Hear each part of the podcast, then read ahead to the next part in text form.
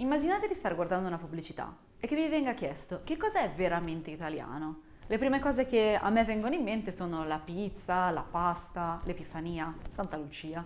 E se io all'improvviso vi dicessi che tutte queste cose non sono veramente italiane, ma le abbiamo importate da altri paesi, come ci restereste? Beh, una cosa simile è successa in Scandinavia e le reazioni non sono state affatto positive. Questa campagna pubblicitaria ha preso 60.000 non mi piace a fronte di soltanto 4.000 mi piace. Benvenuti a Clipnotes, io sono Matilde e nell'update di oggi parleremo della campagna pubblicitaria della Scandinavia Airlines che ha creato un sacco di polemiche.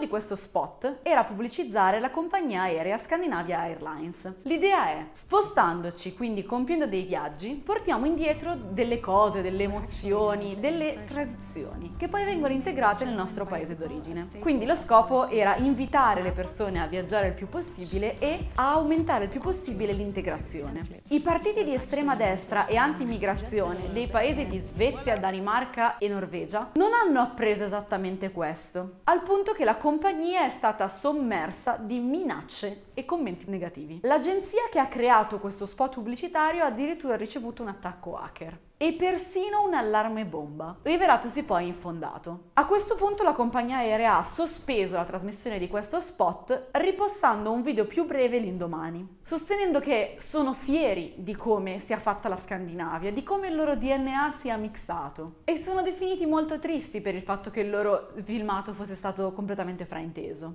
Ma facciamo un passo indietro. Di cosa si parlava in questo video? Intanto con Scandinavia intendiamo generalmente la Norvegia, la Svezia e la Danimarca. Tra le cose citate come veramente scandinave troviamo la democrazia, il pane di segale, il mm, mid, vabbè, l'albero di maggio, quella cosa lì, le brioche danesi e le graffette. Sì, proprio le clip. Partiamo dalla democrazia la democrazia non sia soltanto in Scandinavia, direi che possiamo arrivarci tutti. E penso che anche molti di noi sappiano che la democrazia non è nata in Scandinavia, ma bensì in Grecia. Il termine democrazia significa governo del popolo, dal greco demos, popolo e Kratos, potere. Stiamo parlando di un tipo di sistema di governo nel quale la sovranità è esercitata direttamente o indirettamente dal popolo. In realtà l'origine del termine democrazia non è positivo, un po' come quello dell'espressionismo o dell'impressionismo. Veniva usato dagli avversari per descrivere in modo dispregiativo il governo che esisteva ad Atene sotto Pericle. Infatti Kratos può essere visto come dittatura, non solo potere, quindi dittatura del popolo. Questo sistema di governo viene quindi espresso esportato dalla Grecia e piano piano arriva in tutti i paesi. Tutti no. Questo tipo di governo viene esportato dalla Grecia e oggi è in uso nella maggior parte dei paesi al mondo, anche in Scandinavia. Per quanto riguarda il pane di segale, che io penso sia il pane nero, giusto?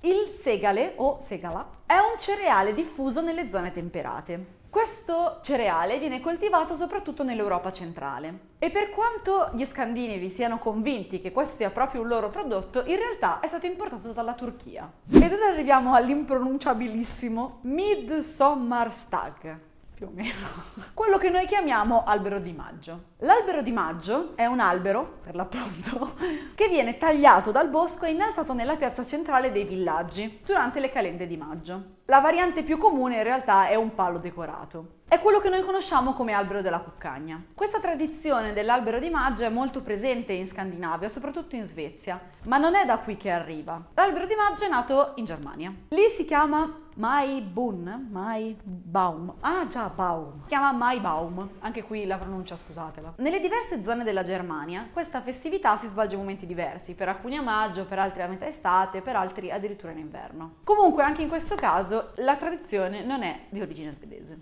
Arriviamo poi al pane danese, sono quelle girelle con su lo zucchero insomma. Di solito sono farcite con crema pasticcera a uvette. Il vero nome di queste girelle è Wienerbrod, sono sicura che Brod si dica Brod perché ho studiato tanto così di svedese, cioè il pane di Vienna. Infatti questo dolce non è tipico solo della Danimarca, ma arriva dall'Austria. Il Wienerbrod ha origini molto antiche, si pensa addirittura ai tempi dei vichinghi. Le leggende norrene raccontano raccontano che queste brioche fossero dedicate alle figlie dei capotribù. Infatti il guerriero che portava la brioche più buona era quello che poi sarebbe diventato il futuro leader. Ma come è arrivato questo dolce in Danimarca? Nel 1850 più o meno c'è stata una grossa crisi in Danimarca. Uno sciopero dei fornai danesi, i quali volevano essere pagati non più con vitto alloggio ma con dei veri e propri soldi. I proprietari delle panetterie decisero quindi di assumere stranieri.